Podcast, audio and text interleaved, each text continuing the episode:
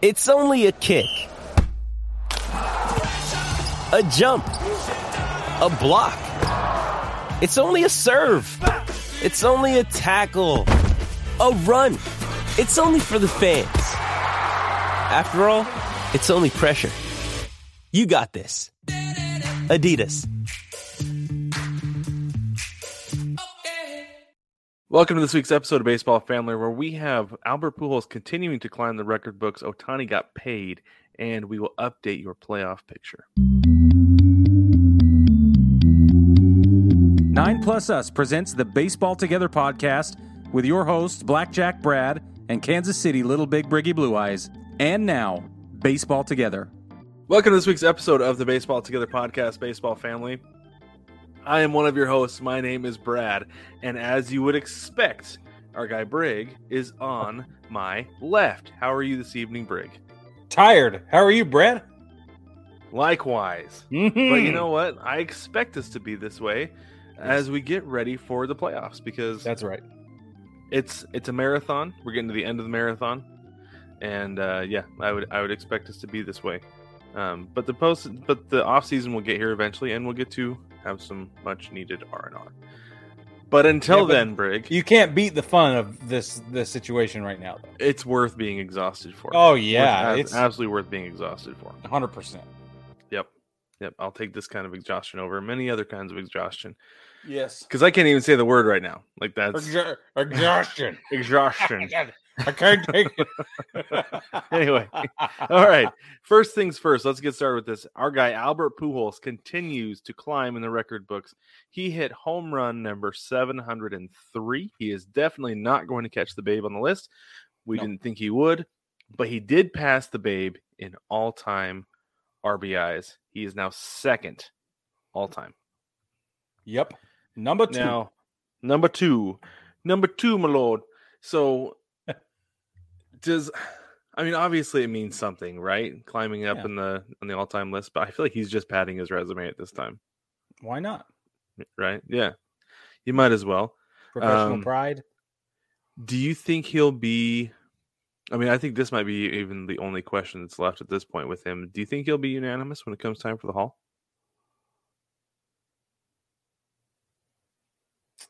Yep. Well, I think he should be. I don't know that he will. There are a lot of guys who should be. Griffey should have That, been. that's what I'm saying. So I, I don't I don't know that he will. He should be though. The end. He should be because he definitely deserves it. I mean, yeah. And, yeah. and this is the thing is some voters going to be like, well, those were those there were those years in Anaheim, right? for sure. That's exactly right. Dude, come on now, come on. Yeah, so- that's exactly right. Yeah, I don't know. Uh, I would hate for that to happen, but I think that it probably will. Some guy is going to be a wet blanket, and it's going to be awful and weird. He'll be a but- first year guy though. I don't know that it will be. You don't think he'll be a first? I bet it'll be some crotchety old man who's just like, I'm going to do this because I could, and I, he's not the babe. Blah blah blah blah.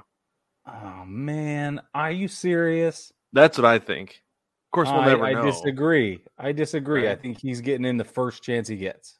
Oh yeah, yeah, yeah, yeah. He'll get he'll get in. He'll That's be a what I mean. Hall of Famer. For, Oh, that's yeah, what I mean. I mean, first like, ballot. And I'm saying there will be like one person who doesn't vote for him. So he's Yeah, that's fine. Right. Totally. Yeah. That yeah, but it's gonna be the first chance, no matter what. Yes, definitely, absolutely. Yeah, and that was, and I feel like that's so obvious that my question was unanimous, right? That and that's what I'm saying is that the one guy who doesn't is gonna be some old man who's all Yeah, crotchety yeah, yeah. and grumpy, and they're gonna be like, you know what, just don't even vote anymore, get out of here. Right. But anywho, Yeah. Um, we have. Let's let's go ahead and move on. Break from Pujols. Let's talk about. Okay. We have a couple of teams that are really close to losing 100 games. yeah. right? So we do have a couple of 100 game losers. First, we have uh, the Washington Nationals have lost 104. They Right. avoided 105 today by getting rained out, but they play Basically. two on Tuesday. Then they have one more on Wednesday, so they could potentially lose 107 games. Holy cow. It's a lot.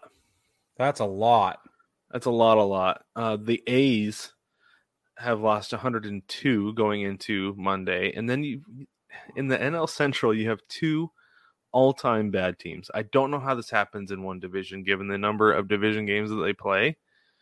and the fact that St. Louis has only won 92 games to this point, like Yeah. I don't understand how the math works out with this. No. But the Reds and the Pirates have both lost 99 games going into Monday. yep. Two games That- left. Blows my mind. Yeah.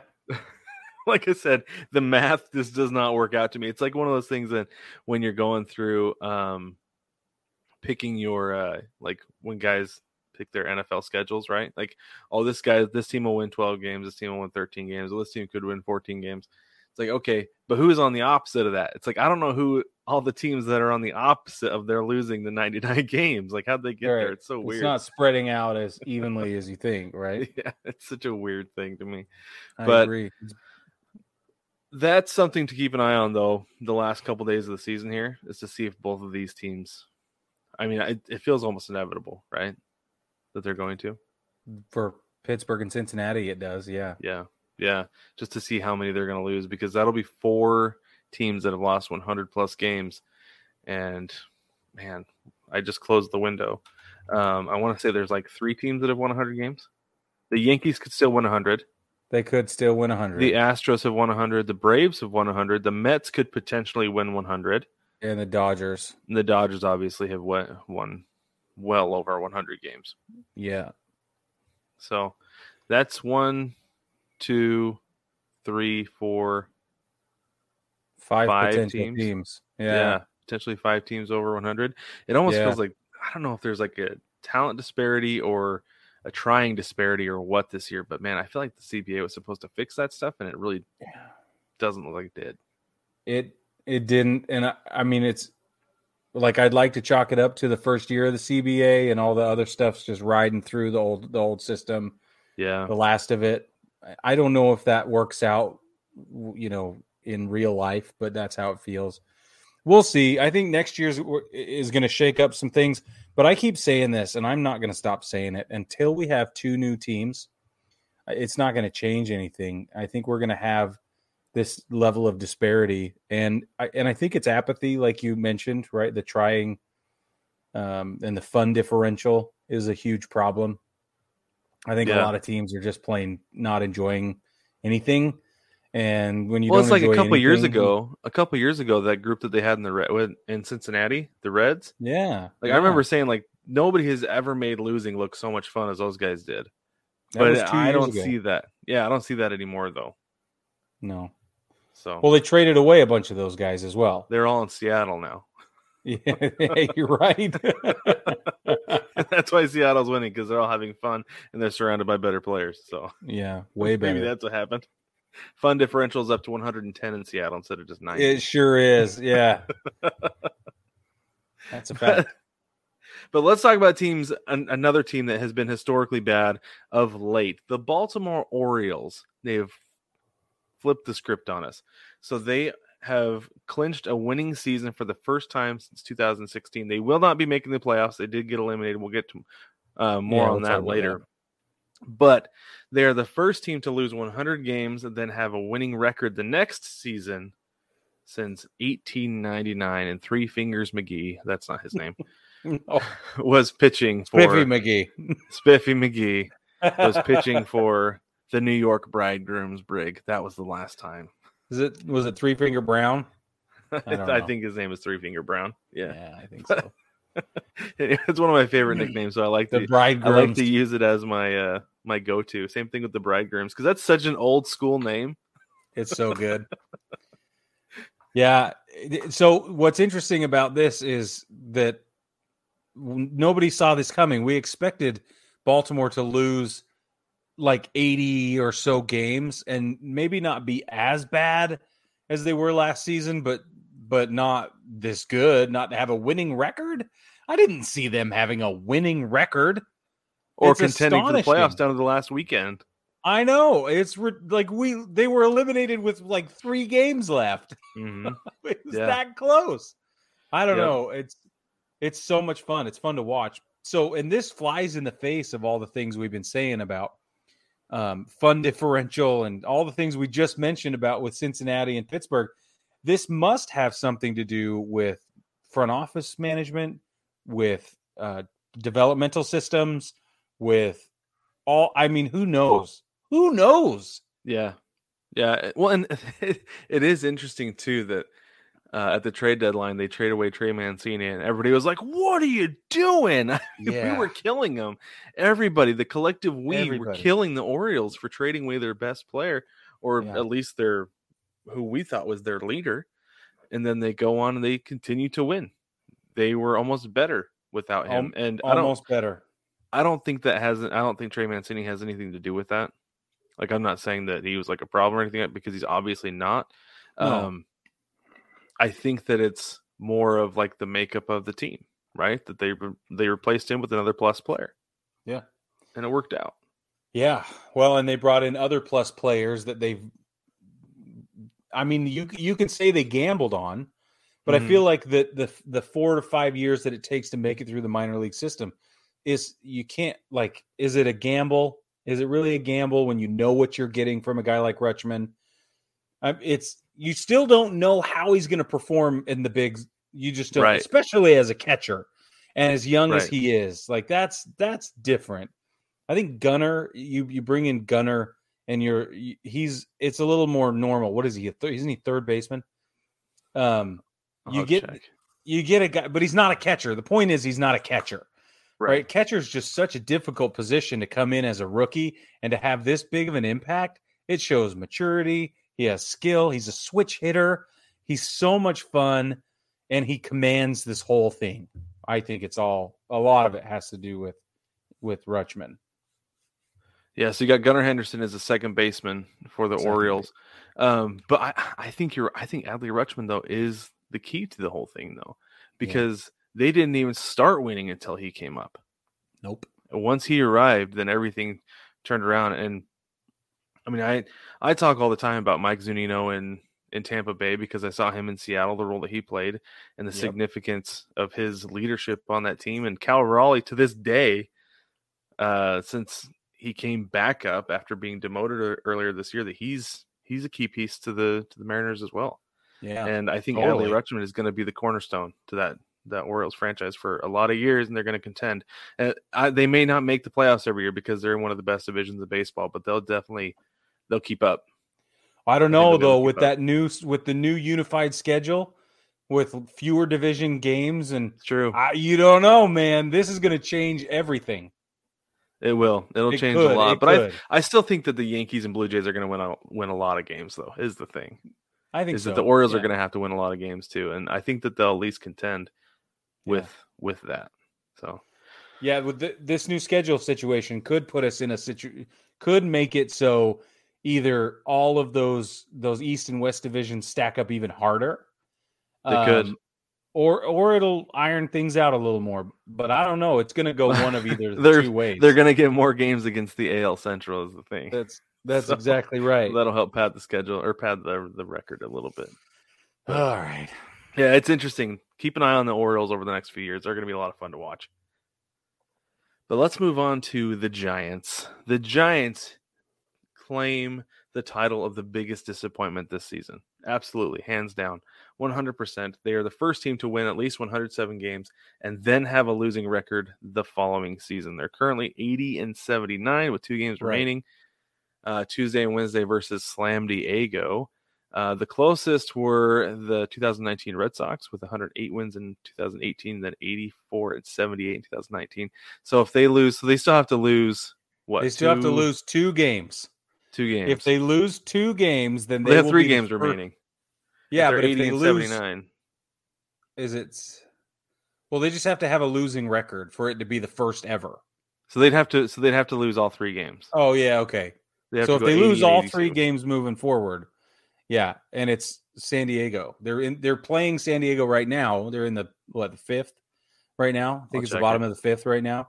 Um, but if they lose all three games to San Diego, which was is not an improbability at all, then they they would be the Mhm. first team in Major League Baseball history to win over 107 games in the previous season and then run into a season where they have a losing record.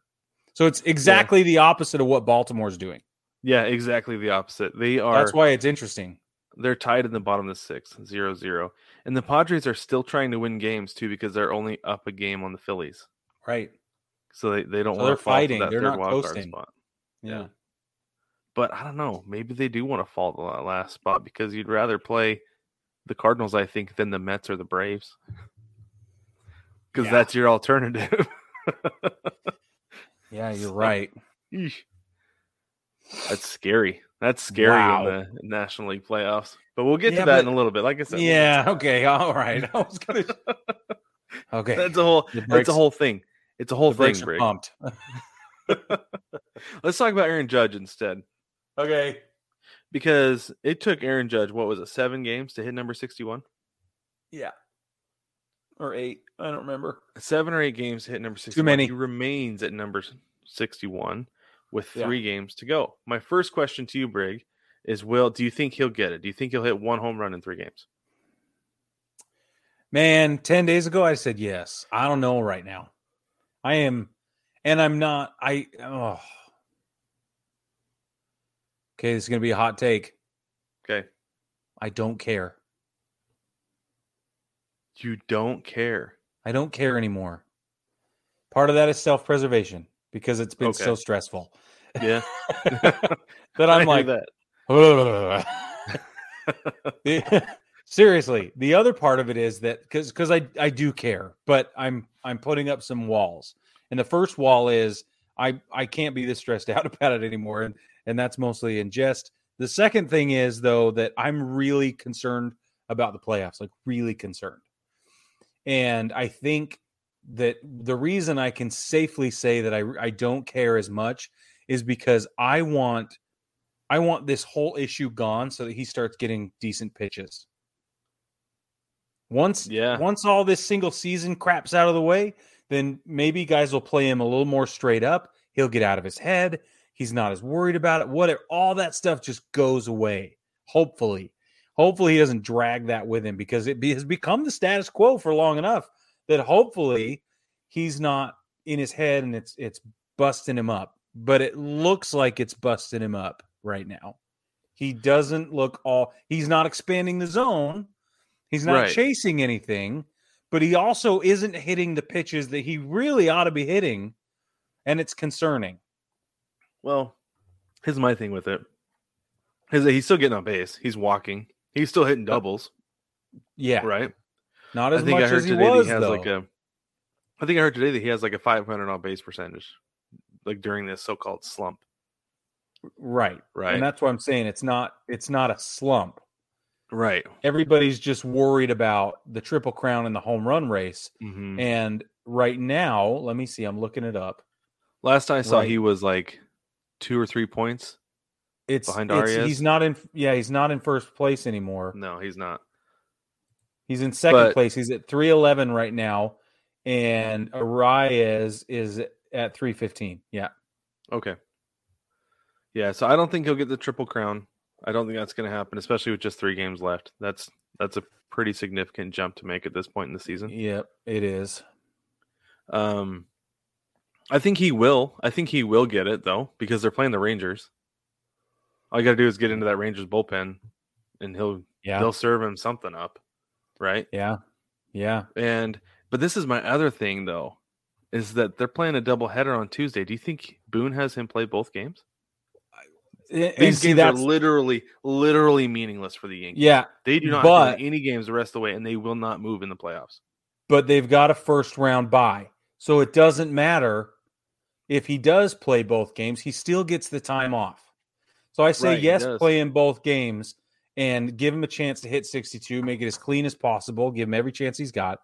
And then he get he gets the bye. That's the beauty of the bye right now, is that it gives guys like Aaron Judge a chance to to really make it happen. hmm Yeah, Then I you agree. get I your- think they should. you get your B squad out there and get them get them some reps and get them some live looks and stuff like that. Because we're about to span, expand rosters, and so a lot of things are being moved around. We got we the Yankees have guys at Double A Somerset right now throwing live BP to get ready. Matt Carpenter's taking live BP right now. Oh, good. That's good. Yeah, no, things are happening. We just got DJ back. Like things are happening um, to bring these guys back, and, and we're going to get into this in a minute because that's a little bit of a problem. But Right.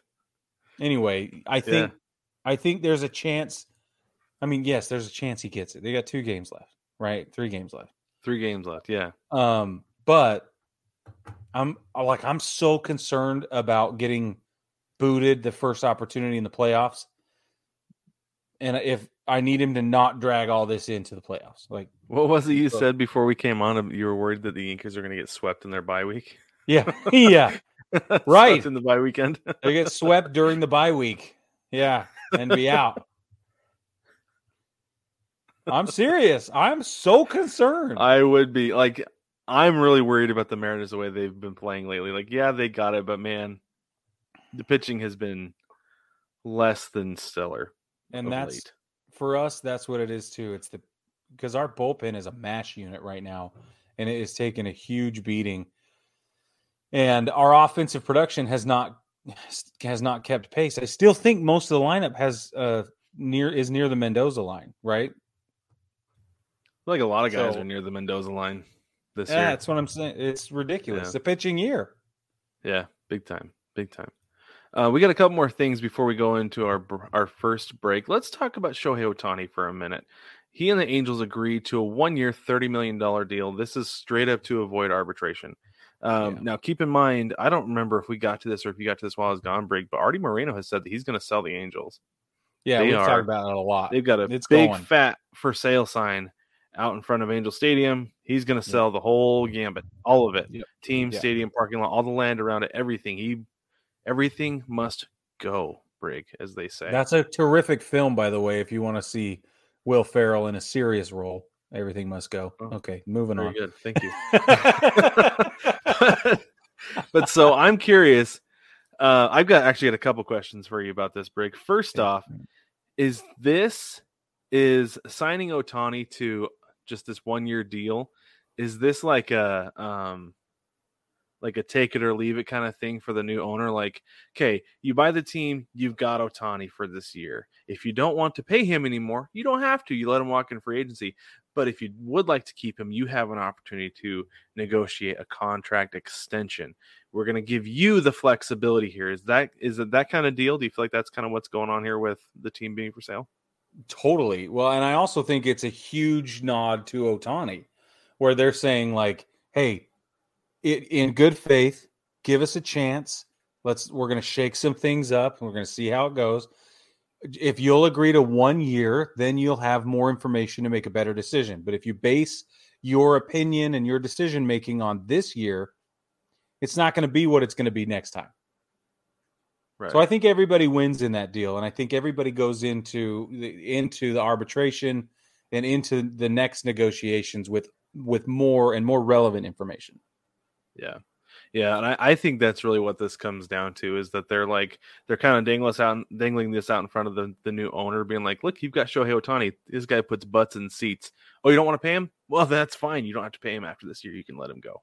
So I think I think this is the perfect contract for Otani. Get a bunch of money in one year, and then Yeah. the perfect contract for the Angels on that on that front. That being said, do you think he will hit the market?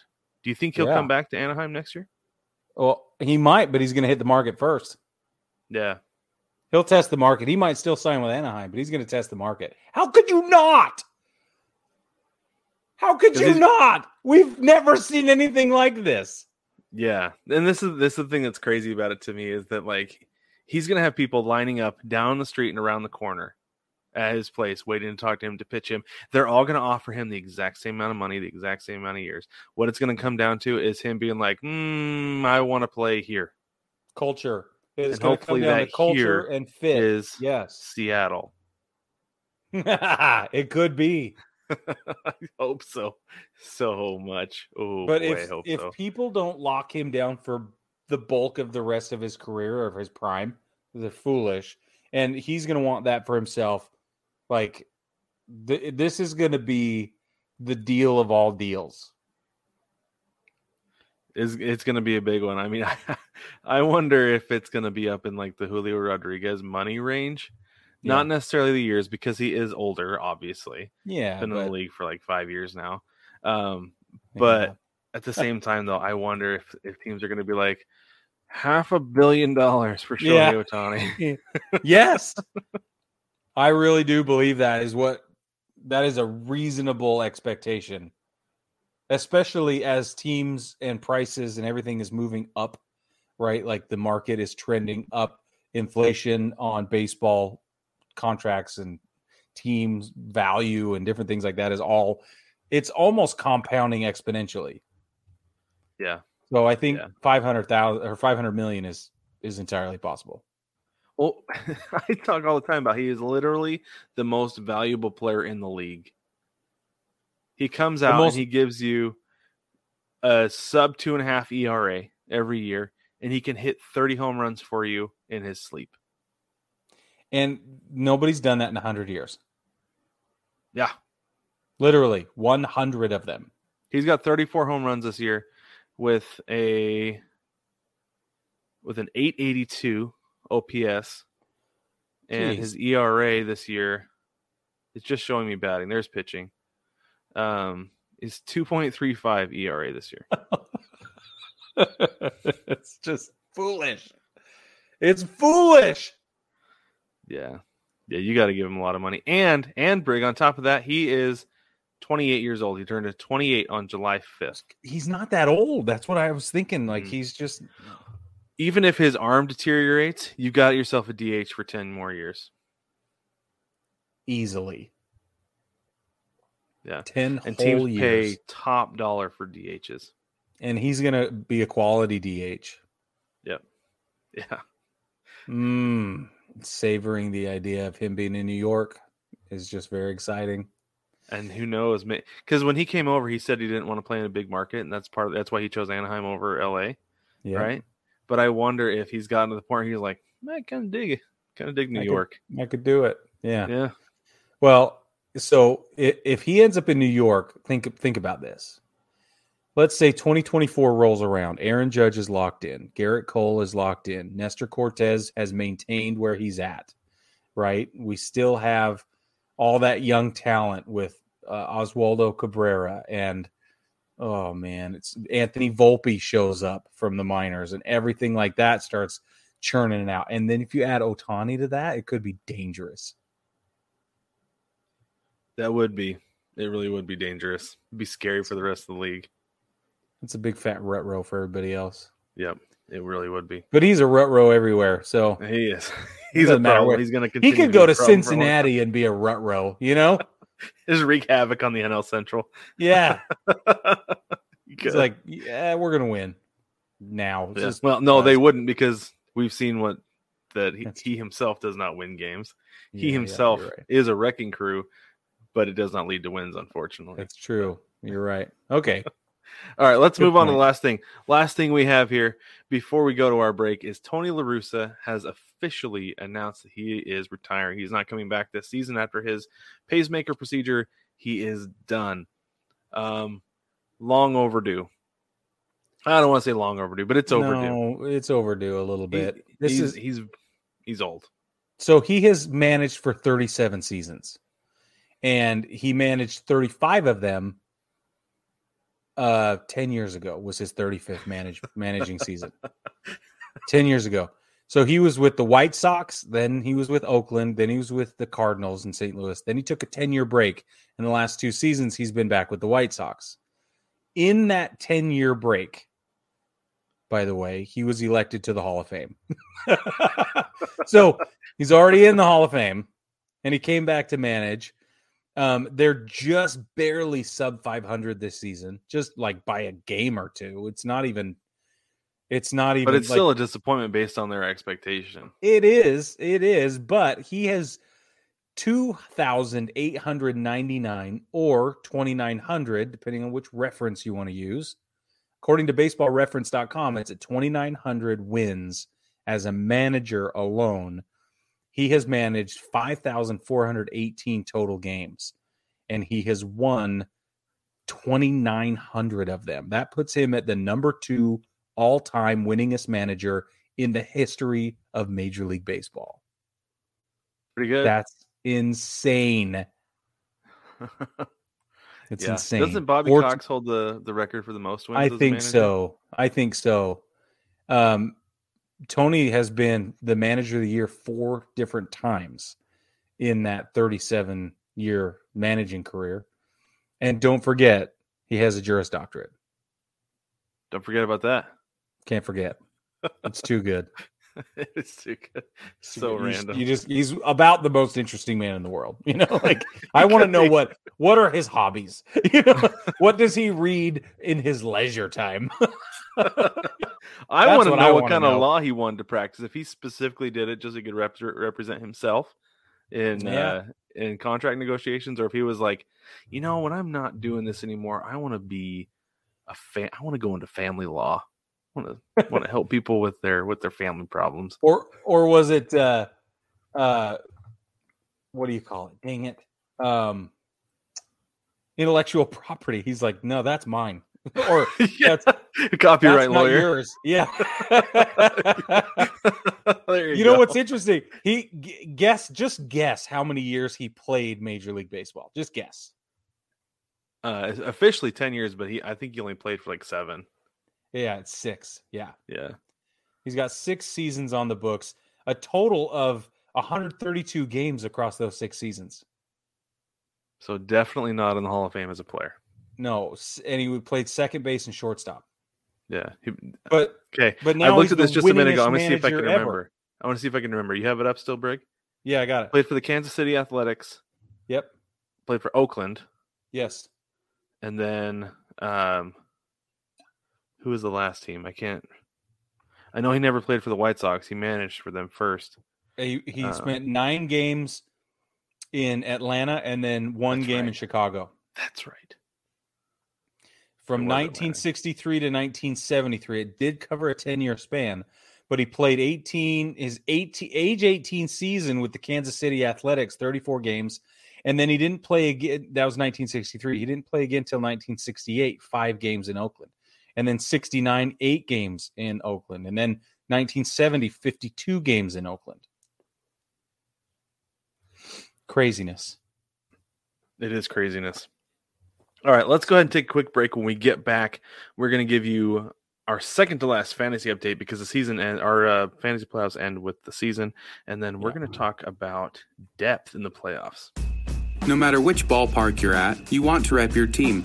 Now you can with 9 Plus Us. Welcome to the Big City Series. With every design available in your team's colors, you can fit in with the home crowd or stand out on the road. Either way, we have the colors you crave. Shop the Big City Series and find designs that rep your favorite baseball podcast, cheer from the cheap seats, and much more. Shop the Big City Series only at 9plusus.com.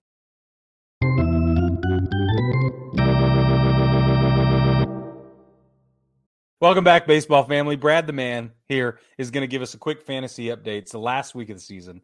Um, there's the playoffs, and all the consolation games have been have been wept over. So, Brad, and then and then we'll jump into another topic. Brad, go ahead.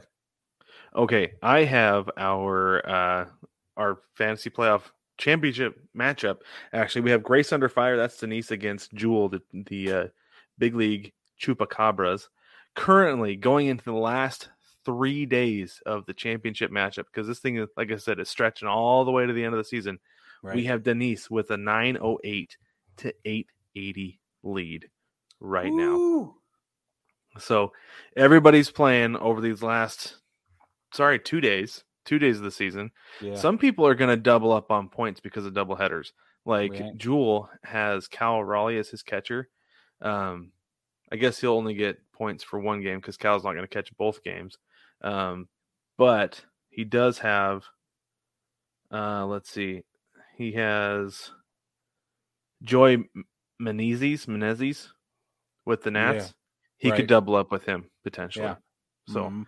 that I I think this thing's still wide open. It's going to be interesting. I'm I I'm think actually right.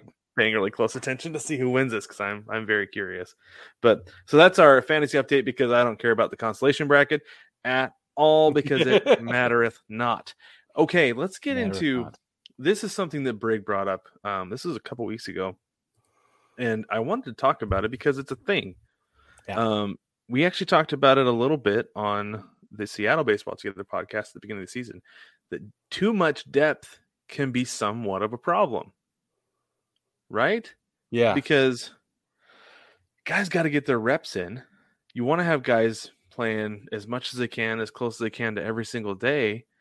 But then what do you do when you have four outfielders who are you got three uh, three all stars, a fourth borderline all star who would be an all star if he got to play 155 games out of the year, right?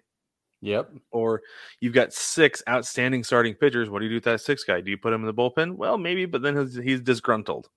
Right. And then what do you get out of him, right?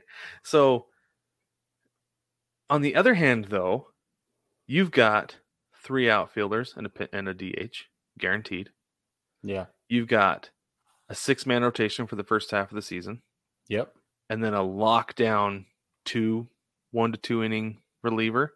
Yeah. So, is too much depth actually a problem, or does it seem like a problem? I think it depends on where you are in the season. Honestly, because right now the Yankees have a depth problem because of the injuries. Right. So we have guys like DJ LeMahieu, Matt Carpenter. We have uh, those are the best examples. So we have some pitching coming back, and what we're going to see is who do we while they were gone on regular, relatively extended breaks because of their injuries. Who do we move out who has stepped up to the plate and proven themselves, right, and has earned their spot? That's where that's where depth really gets you, for Yeah. in my mind. I don't think anywhere between April and like August, it's a huge problem. But come August, like 15th, August 12th, 15th, you get halfway through August and you start to have these depth issues due to injuries.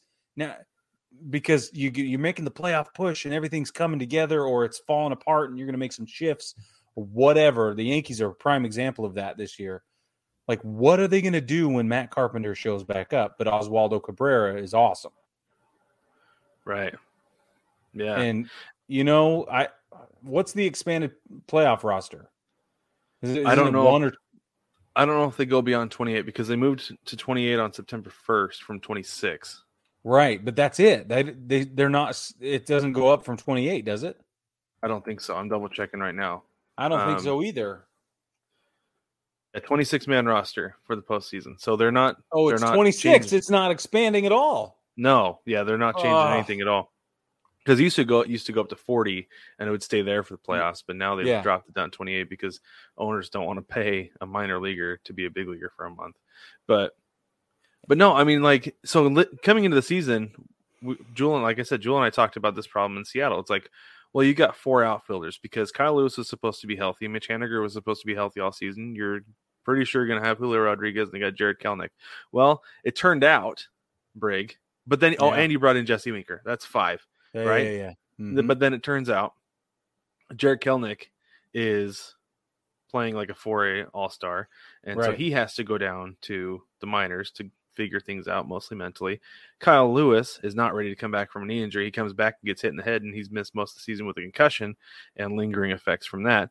Mitch Yeah. Haniger missed like three months with an ankle sprain, and then you've got Jesse Winker and Julio Rodriguez holding things down. You've got a rotating, you've got a rotating right fielder. But Yeah. here's the thing: Sam Haggerty has emerged as now they call him Ham Swaggerty because he is that good at baseball, and he does walk up to the plate to the uh, what is it, the Godfather waltz, the Godfather waltz. yeah, Is that what it is? Yeah. yeah. Um. So now, is- though, going into the so offseason, hardcore. it is hardcore. It is really intense. So now, like, here's the crazy thing with this though is like now you're going to the offseason, like, okay, Jarred Kelenic has rem- remembered how to play baseball. We're getting we uh, we're calling him September Kelenic because Nice. he plays at a different level in September. That's awesome. Um, You've got him playing well. Julio Rodriguez obviously back playing well from a, after a back injury, and Yep. then you've got uh, you got Mitch Haniger playing well. Jesse Winker has disappeared. Right. Kyle Lewis is a big fat question mark because we don't know. We don't know. His knee was never right, and the concussion has been an issue. So you've still got five guys, but you don't know what to do with them, Right. right? Mitch Haniger is on an expiring contract, so it's like, well, do you bring him back? Do you bring in somebody else? And then you got another problem at first base and DH with Carlos Santana and Ty France because Ty France missed a while with an injury, so they brought in Carlos Santana to take his place and fill in for him. And he stepped up. And he's all Santana has done is hit big home runs. Yep. If you need Which a is what run Ty France game, did. It's what he did before his injury. He's not been the Right. same since he's come back from his injury. So it's like, Yeah. well, we know what Ty France is capable of. He's on a team. He's team friendly because he's so young still. But then Yeah. Carlos is a vet who hits under Yeah. 200, is who who is hitting under 200. So you know he's not going to ask for a bunch of money, but he's clutch. but he's clutch. Exactly. So you've got yourself a problem there. Like that's those That's are how it is.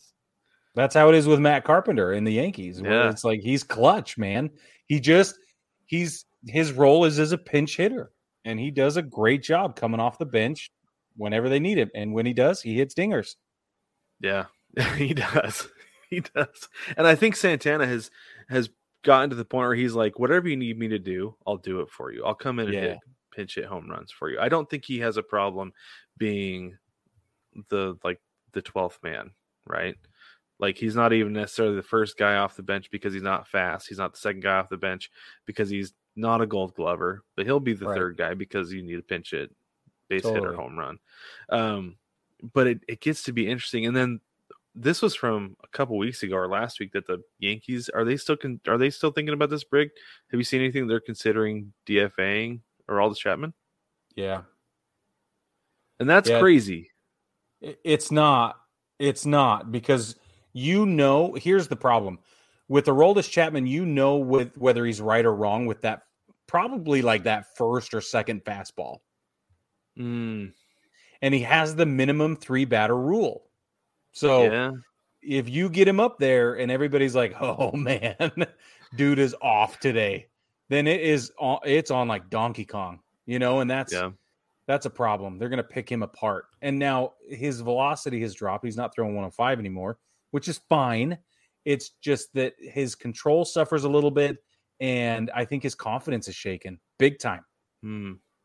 So he's still 97, 98, but his confidence is, But this is the thing, though. I mean, we watched a whole documentary on the difference between 102 and 98. Yeah. Right. yeah. That 102 is bat is by you, and 97, 98 is in the bleachers. So that that really makes. Sometimes he'll even go down lower than that. But the point is that he, I think it's mental for him. Um, you can see it. It's super clear if you watch the broadcasts. When he is shaken up and he's not on, he exudes his whole body language, just tells it all. He telegraphs his Hmm. whole anxiety and everything. So, yeah, man, it's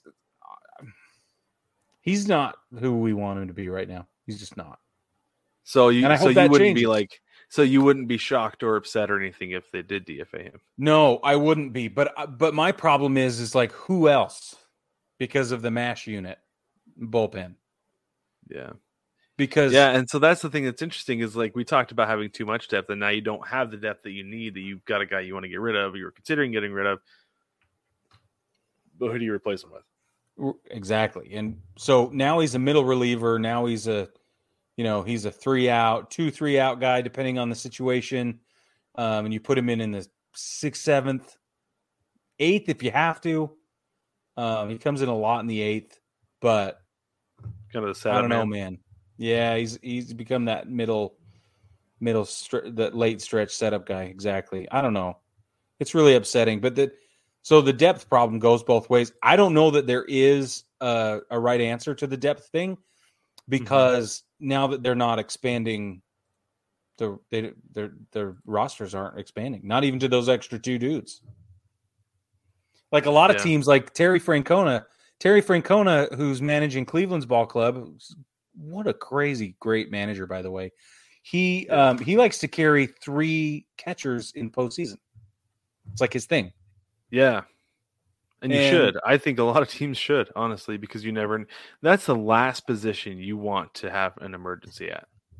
Right? Yeah, but think of all of the work and the time and effort that goes into getting comfortable managing the entire pitching rotation and the entire bullpen and all of the trust that's built and all the communication nuances and all the everything that goes on and on top of managing a game effectively on top of stepping up to the plate and pulling your weight i mean it's just so much to do and you got to do that with two guys now as it is you add a third where are you going to pull that guy where So so this is this is how that works. This is what they do with so first off, spring training.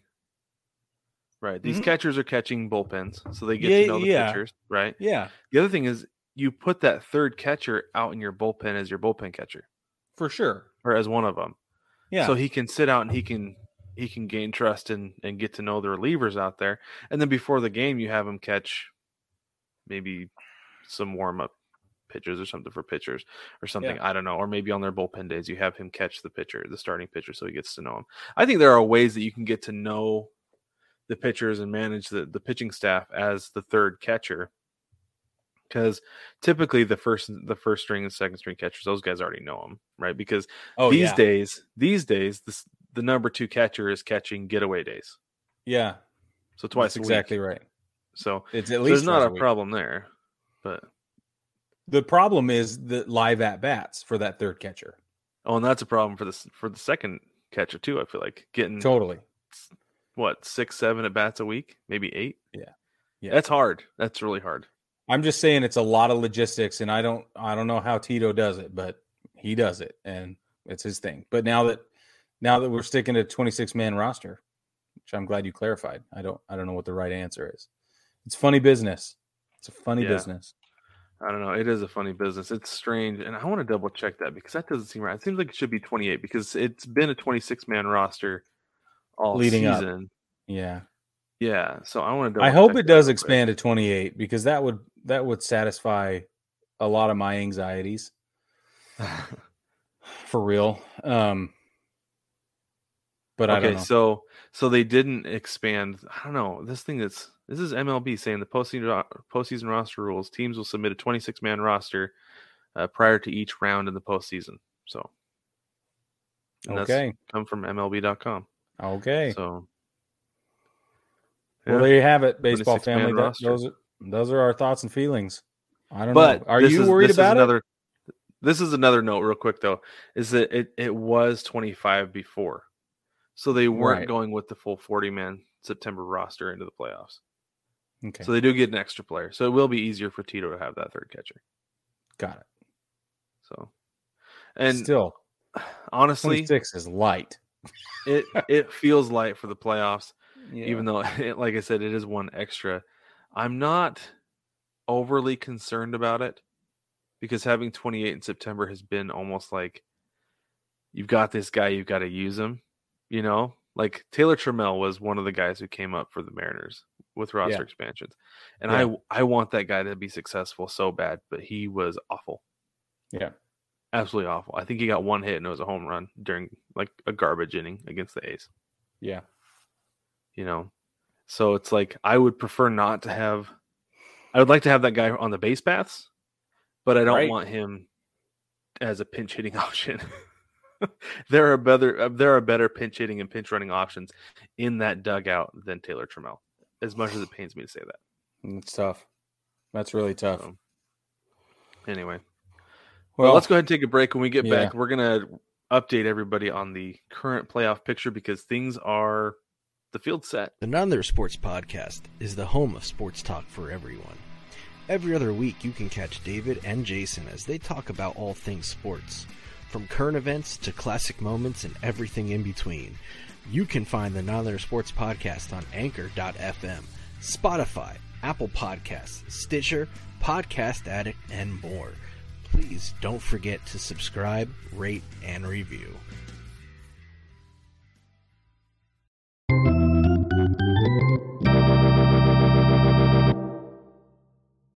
Welcome back, baseball family. So the only thing that matters right now is the playoffs. Let's be honest. Nobody cares about Mhm. really anything else because the season is wrapping up here in a couple days, and we are getting into the playoffs at the end of the week. And we'll get to that in just a minute. What we're going to do for the playoffs because it's very exciting. Uh, but we're going to give you a quick update on what's going on with the playoffs, and uh, and then we'll let you get back to games and following scores and things like that. Scoreboard watching as is appropriate real quick make sure you turn tune in on thursday. This is going to be 9 p.m eastern time. This is our weekly live but this is going to be a very special live. It's going to be longer. It's going to be basically like our second full episode this week and we're going to be doing our wonderful and fun playoff primer. For those of you who new, are new to the show playoff primer. It is my favorite sound that we use on this entire show. he waits all year. He waits all year to do. that. You tell him the story. Brad. Tell him I try story. to use it as much as possible. So our first our first year, I said that we were doing the playoff primer, and as like as we're going into break, and Brig said that that is not edited sound. The only thing that I edited No. was putting the angelic chorus under it. I didn't add any reverb or anything to Brig's voice. That is him just saying playoff primer because Warbling. he was excited going into break. And so I was like, I told him we're going to use that for the rest of Oh, forever. man. And I I, protested. I protested. I'm still under protest. It's fine. And for those of you watching on the YouTubes, uh, you can see the fun little graphic that we put it with as well. But as a treat for you, our listeners, we're going to be recording the big show live every Monday night as well. Yep. So we'll be going live on Thursday at 9:30 p.m. Eastern, and we're going to be talking about playoffs and everything all through the playoffs. And then the other thing we're going to be doing is all through the playoffs. We'll be going live on Monday night at 9:30 p.m. Eastern as well. So come and join us, have fun, talk playoff baseball, and uh, I'm probably going to have games on while we're talking Total. Oh yeah. because I have to. For sure. For Mhm. sure. That's right. Uh, but like I said, it'll be a regular regular show. We'll be doing our current event section, everything like that, and we'll give you be, be giving you playoff updates uh, as they're happening, and that will Yep. be live as usual Thursday and Monday, both on Facebook, YouTube, and Twitch. Twitch. So be sure to join us for the party for that. Now playoffs. I'm Let's so talk excited, about it. Oh my. So as of this moment, the field is set. Seeding is not necessarily set in stone yet, but the 12 teams are. So let's run down it real quick. In the American League, we've got the Astros, Yankees, Guardians are your division champions. And then you've got the Blue Jays, Mariners, and Rays. We'll get to those in just a we'll get to the Mariners in just a little bit because that's kind of a big deal. And in the National League, you've got the Dodgers, Braves, and Cardinals. The Dodgers and Cardinals have their divisions wrapped up. And then the Mets, Padres, and Phillies. The Phillies clinched as we were talking during the first segment. Good for them. Congratulations. Another Congratulations, long playoff drought ended. So congratulations, Phillies fans. Detroit is up, I think. Detroit and Anaheim Mm-hmm. have the current longest playoff drought. Now, That's right. Let's let's talk about this just a little bit. So let's talk about the Mariners first. The drought is over. It's over. The monkey is off the back, and it was amazing. Cal Raleigh hit a walk-off home run off the Hit It Here Cafe in right field in the bottom of the ninth against the A's. And it was one of those things, Brig, off the bat. I was just I was doing the Carlton Fisk. Stay fair. Just waving it. Waving yeah. it. Come on. And sure enough, it was fair. And I was jumping up and down in my living room, and I was like, I didn't like cry like I thought I was going to. I did tear up. I'll be honest with you because I was just so happy. Right, huge moment, and it's like, man, it couldn't have happened like in a bigger moment to a better guy because Wilson and I have met Cal Raleigh, and he was su- he was really nice to Wilson. So I've been like pulling really hard for him. awesome. Um, so that's a cool thing, you know, having a personal experience with him like that. totally. Um, Seattle went nuts. People were crying and hugging strangers, and I guarantee you there will be a baby boom in July. yeah. Yeah, you're right. I'm certain of it. So, and uh, tune in later this week to the Seattle Baseball Together podcast because Jewel was at the game. oh, that's right. there. He was. He called me. He called me. He's like, just listen. And he held his phone out. And I got to listen to the crowd going nuts. It was awesome. it's It was awesome. super cool. So tune in to that. He'll he'll tell us firsthand what the whole thing was like because that was an unreal experience. He was actually telling me earlier in the week. He's like, "Man, the Mariners could clinch this week." He's like, "I'm going to go on Saturday." I was like, "Oh, right on." And then it got closer. He's like, "They could clinch on Friday." It's like, "I got to go both days." So he went both days. He went Friday and Saturday. Yeah. That's Pretty awesome. Yeah. That's amazing. So firsthand stories coming from Jewel this week on the Seattle Baseball Together podcast. Check that out on Thursday morning is when that will be out, ready to go. Awesome. So I am so excited. That's why I'm wearing my not sexy shirt today. Right, right. Yeah. Padres, killer. Brig, how do you feel about Slam Diego making the making the playoffs? Uh, um, I think the scientific term is Uh? you, would honestly like with everything they've dealt with this year, you would think that they weren't going to at some points, right? I'm like, yeah. Uh, the, the one hand, I'm like, what? And on the other hand, I'm like, of course. And then it's been back and forth all season long, and I don't know Right. how to feel, and that's why I summed it up scientifically. That was the perfect scientific explanation. It's so weird because they got Soto and it's like, oh man, like I was even like Oh, pencil him yeah, in, write it in, right? You did. Like Yeah. this is this is your World Series pick, but no, no, And not even close. no, not even no, nowhere near. Only barely, actually. yes, because they currently only have like a half a game on the Phillies as of this moment. right. They could have a, a whole game if they win tonight, but yeah, no, I do not believe in the Phillies or the that's not the Phillies, the Padres like at all in the playoffs. No, I'm I, I'm worried for them. Yeah. But I'm excited for them all at the same time, right? Right. Like Right, because this I is only their don't- second.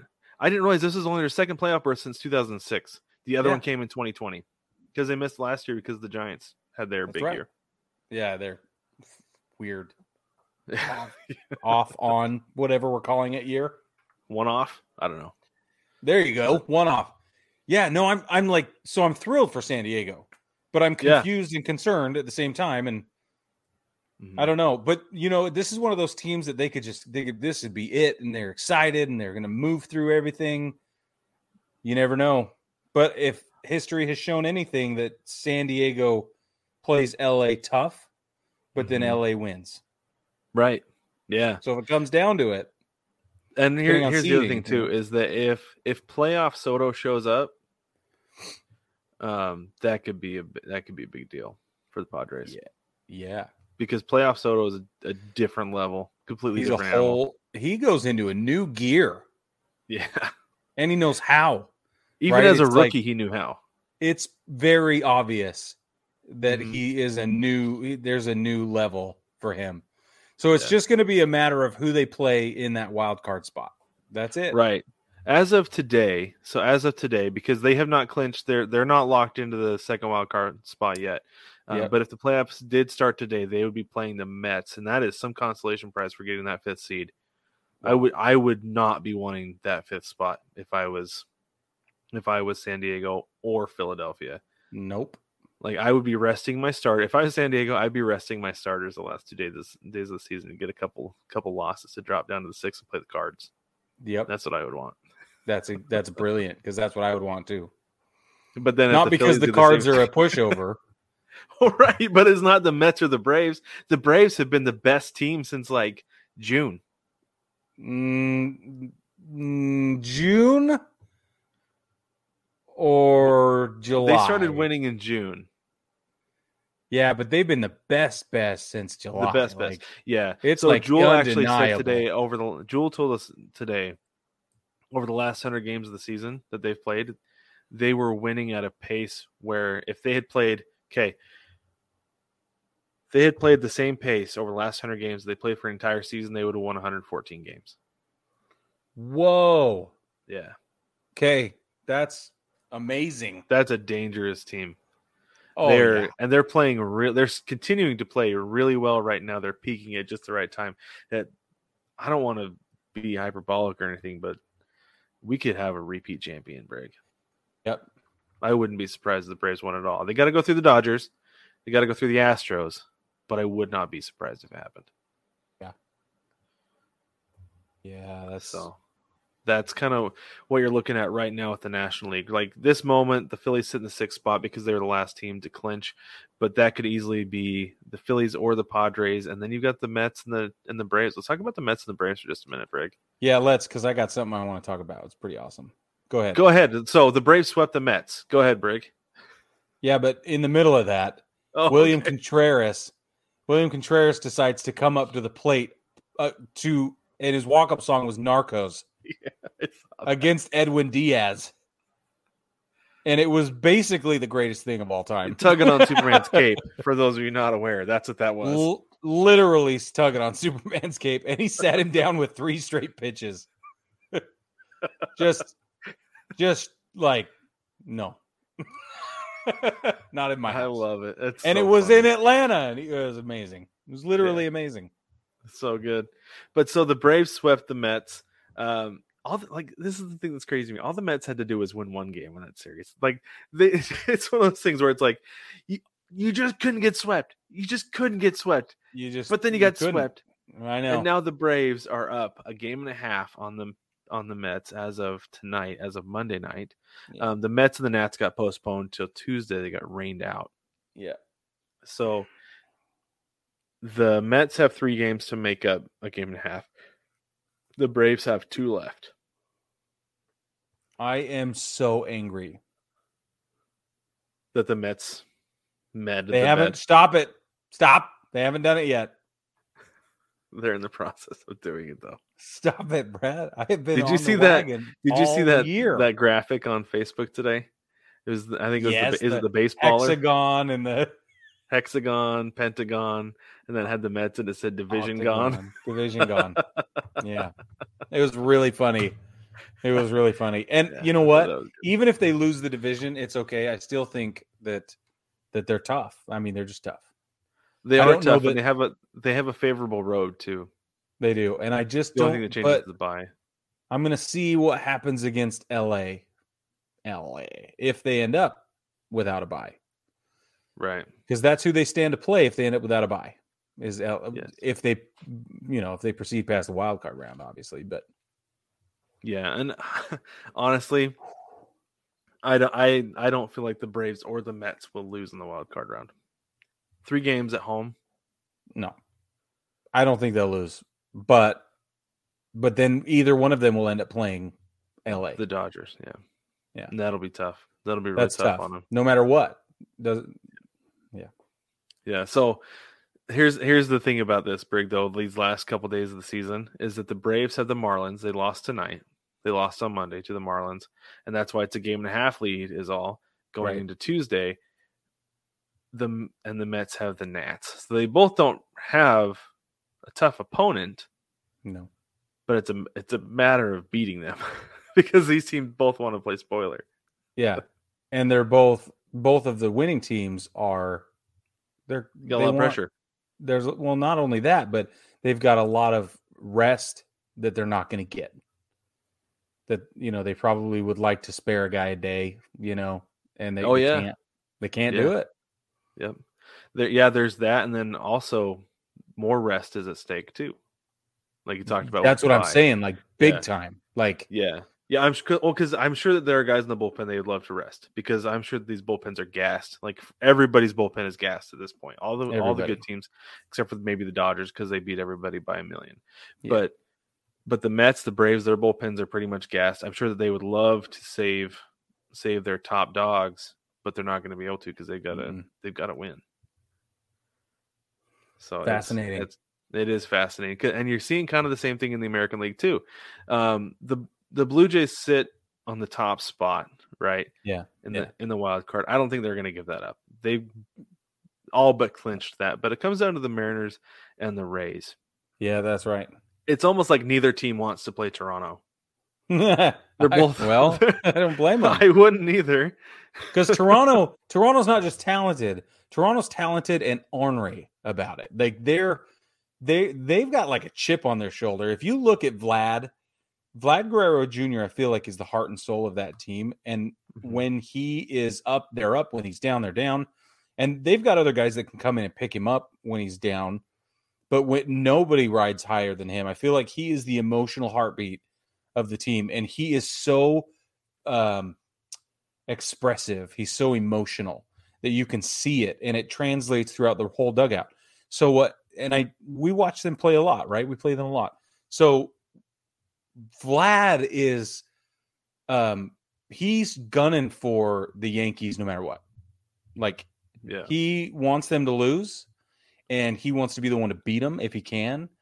And so um I think he'll make sure that they'll do everything they can to to at least beat the Yankees or do Well, better here's the than the. Yankees. Here's the thing too, though, is that I think out of all the teams in the American League, nobody matches up better against the Astros than the Blue Jays do. And I know we're getting ahead of ourselves here, kind of with a little bit of a playoff preview, but if it, I would want the Blue Jays to play the Astros. That is the team that I would want them to play. Yep. The problem is, is that the Mariners at this moment have the Blue Jays in Toronto, and now the vaccine thing is not going to be an issue because that's gone. Gone. Thank goodness. That's a big deal. Big deal. That's a huge deal. Yeah. Um, but Toronto is not the team. Isn't that's not the matchup I want. I I definitely want Cleveland because Cleveland. of matchups, Yeah, you'd want Cleveland. straight matchups, and it's and it's nothing against Cleveland. It's No, like I said, it, it's, it's all about easier. matchups. Is that um is that the Mariners batting order we've seen Yeah. matches up really well against Cleveland, despite the fact that the Mariners won the season series against the Blue Jays. Right. I would still rather face that pitching staff because of matchups. Yeah. So, but we don't do blame you, know that it's not going to be Seattle and Tampa Bay. No, no, no, no. Those are on opposite sides of the wild card right now. Yeah. Yep. Yeah. So interesting couple days coming down to the wire here. Did we miss anything? Oh, the Dodgers. Yeah. The What? Dodgers, like we said, they're really good. They beat everybody by a million. Yeah. Um, they continue to want to win all the games despite clinching um, home field through the National League and likely through the World Series too, because nobody else is going to win 110 games. So they'll have home they'll have home field for the rest of the year, and it'll be fine. Um, last note here for the Dodgers is they are the first team in the National League to win 110 games since the Pirates did it in 1909, and Skippy McGee threw a floater for the for perfecto brig. Whoa. Gotta You know kidding me? Perfecto. I don't know. Oh, I was like, what? no. it's way. another one of those things with the bridegrooms. It just sounded old fashioned, so I threw it in there. I was like, no way. I want video evidence of this 1909 game. That's awesome. Very well played. But yeah, so the Dodgers are winning all the games. They're the team to beat. Like that's what Yeah. it comes down to at this point. But anyway, baseball family, let us know what you think about the playoff races. Um, get it. Join us on Thursday. Have conversation with us while we're talking about it, the playoffs, while we're doing the playoff primer, and let us know what you think about who you think is going to win, the matchups you you love, the matchups you hate, everything like that. Um, because we want to hear from you on uh, Facebook, YouTube, and Twitch. I believe you can comment on Twitch. I don't know. I'm not that familiar with it. I just know that we go there. We go you there. can find us there. And we have one loyal follower on Twitch, and we're very excited that he's there Yeah. every single time. Yep, Grateful. every week. Thank you Every for joining time. us, Twitch follower. That's right. we don't know your Um, name. Baseball family, if you dig what we're doing as much as we do, you can support us for less than it costs me for a bougie cup of coffee. Um, we have tiers of support at $1, $5, $10, and $15. They all come with their own little swag bags and their own little perks. Um, but each one of them comes with a bullpen cut, which is an unedited, uncut version of how we produce the big show every week. That'll be yours for just little as a dollar a month. And it really does help us get things going, produce new ideas, run with some ideas that we have that we would really love to jump into this postseason to prepare for next season. But for those of you that don't know, we are we go strong even during the winter break. So we're here every week, no matter what, year round. And you can always stay tuned because we're going to be here with you. Yep, for sure. And don't forget to like, subscribe, rate, and review the show. Give us subscribe on YouTube. Um, we clip the episode every week into bite-sized morsels just for you because we know not everybody has an hour to sit down and watch it or listen to the podcast. This gives you a chance to to take it in in three to five to seven minute clips. Makes it a little bit easier to digest if that's what you want to do. Um, so hit the subscribe button so you don't miss any of those clips when they go live. But baseball family thank you again for joining us this week. We will catch you thursday after the season is over